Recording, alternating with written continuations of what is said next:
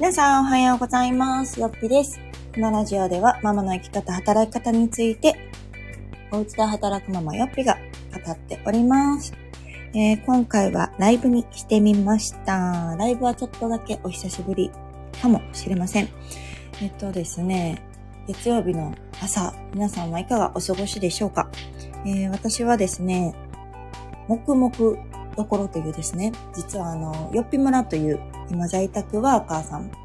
とか在宅ワーカーになりたい人たちが集まるコミュニティを先日ですね、オープンしたんですね。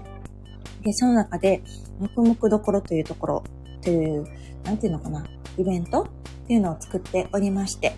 朝だったりとか、この平日の午前中だったりとか、夜だったりとか、で、みんなと一緒にね、別にこう一緒に何かするってわけじゃないんですけど、同じ時間を共有して、それぞれこう、やりたい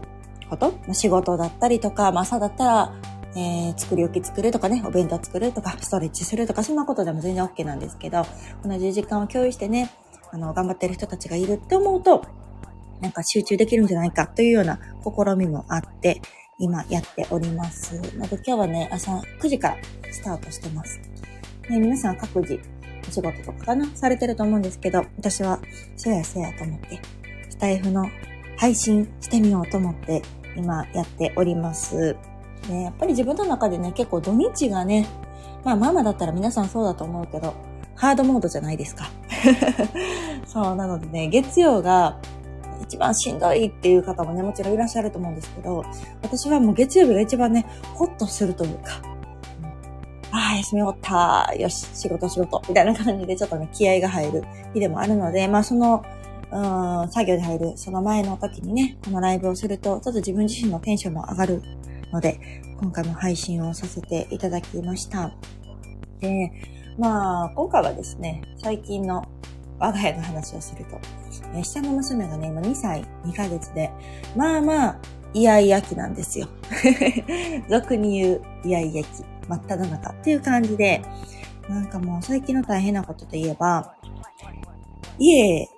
を出るまでが大変。まあ平日で言うと、保育園に行くまでが大変で、まあ、ちょっとね、寒いっていうこともあって、なかなかこう、着た、着替えたがらない。ので、パジャマからおむつを履き替えさせて服を着るっていうまでの動作がね、いやいやいやいや連発で非常に、え時間がかかっております。で、一つ一つがね、やっぱ自分で何でもやりたいっていう時期なので、私が先にやってしまうと、まあ怒るんですよ。あとは上着を脱がせるとか、なんかそんなことをこう私もバタバタとっていうか、早くしたいから、ささっと無意識でね、靴履かしたりとか、上着脱がしたりとかしてしまうんですけれども、どうもそれが気に食わないようで、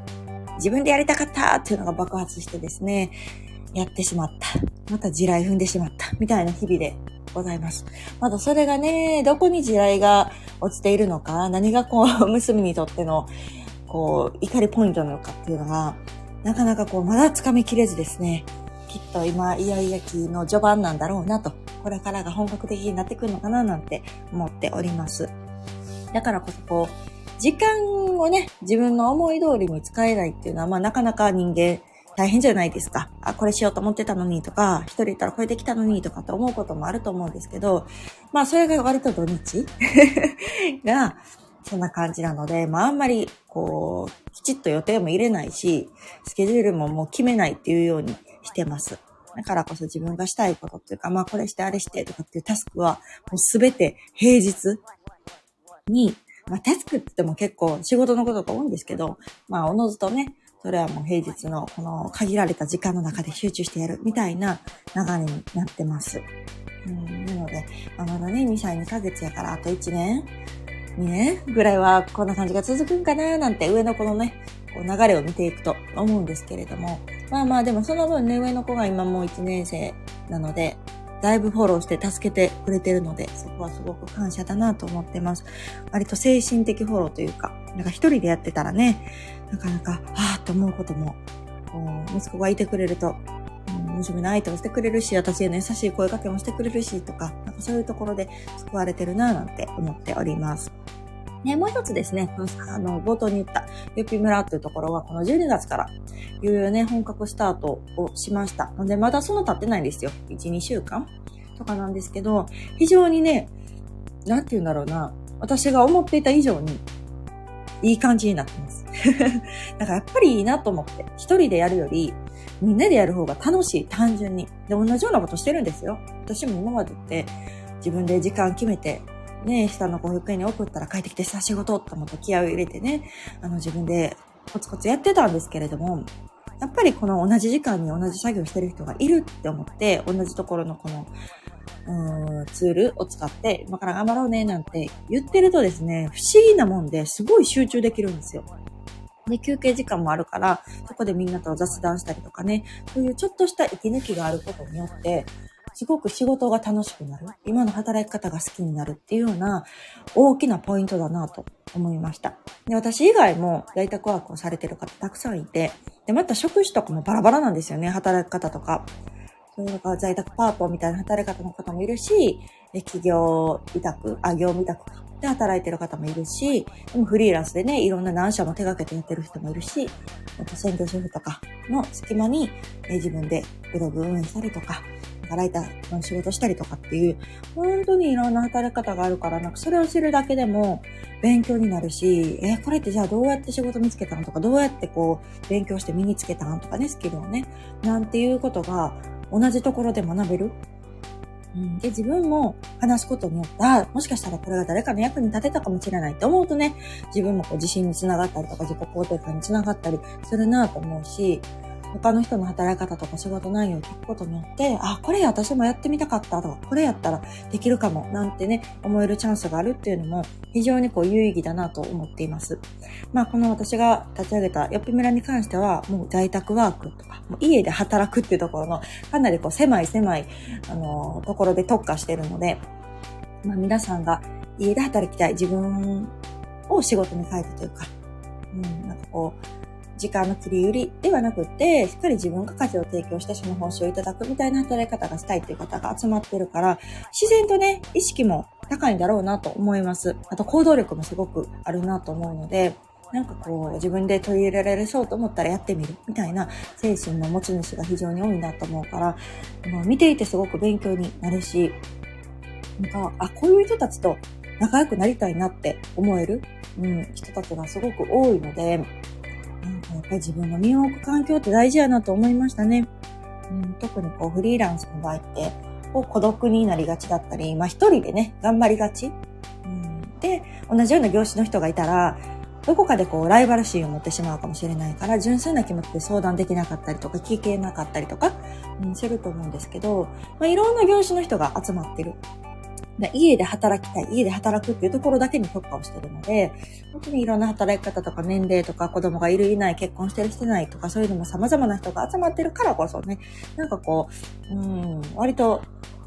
純粋な気持ちで尊敬できるし、聞けるし、で、自分も発信できるし、みたいな環境になってきてるかななんて思いました。まあ、とはいえね、まだまだ発展途上で、あの私とか運営チームが一緒に考えたところでね、スタートは切ったんですけれども、今後参加してくれた人たち、今全部で私も含め44人いるんですよね。44人も集まると、きっといろんなアイデアが出るし、うん、こんなんしたら面白いんじゃないかとかっていうね、本当知恵とか情報とかが、集うんじゃないかなと思うので、もっともっとこう、発展的なというか、自分たちが何か作り上げるのもありだと思うし、仕事だったりとか、サービスだったりとか、まあ企画だったりとかね、そういうのをすることで、なんかこう、人生を楽しめたらいいなと思いますね。うん、人生って言うとすごく大きく感じるけど、その日一日が楽しめるかどうかって、その積み重ねじゃないですか、人生って。なので、あ、今日楽しかったなとか、あ、こここんなんしてよかったなとかって思える日を過ごす意識っていうのは非常に大事かなと思います。なので、5年後、10年後はわかんないかもしれないけど、でも、今日、明日、一週間先とかの楽しい予定を立てるとかね、あ、このために私こんなんしようとかって計画をして実行するっていうのは非常に日々を充実させると思うし、それが自分のためであり、誰かのためであり、そういう場所があるっていうだけでも非常に私は、うん、楽しさのモチベーションが上がったなというふうに思います。なので、まあ、これをね、立ち上げるまでは大変なこともあったけれども、まあ、スタートしてみれば、うん、あのー、大変なことって意外と忘れたりとかね、うん、するもんやなというのを感じますので、なんか今日はこの黙々どころという時間を活用してですね、あ、そうやそうや、と思って、うん、ラジオのライブ配信してみよう。なんてことも思いつくきっかけにもなったりとかね、しますので、なんかそういう意味で、こう集中できる環境っていうのをあえて作る。で、その環境に自分であえて身を置くっていうことによって自分の行動力とかスピード感っていうのを上げるっていうのが非常に、有意義なんじゃないかななんて思い、今日はこんなお話をしようかなと感じました。またですね、ライブは非常に私は、あの、計画っていうよりも、突然始めるっていうパターンが非常に多いので、また、あ、今できそうって思うとですね、こんな感じでゆるーく配信をしていけたらなと思ってます。一応このライブに関してもアーカイブが残るようなので、リアルタイムで聞けない方はですね、また後々お手すきの際にでも耳を貸していただけたらなと思います。では、また次回の放送、ライブをお楽しみに。さよなら。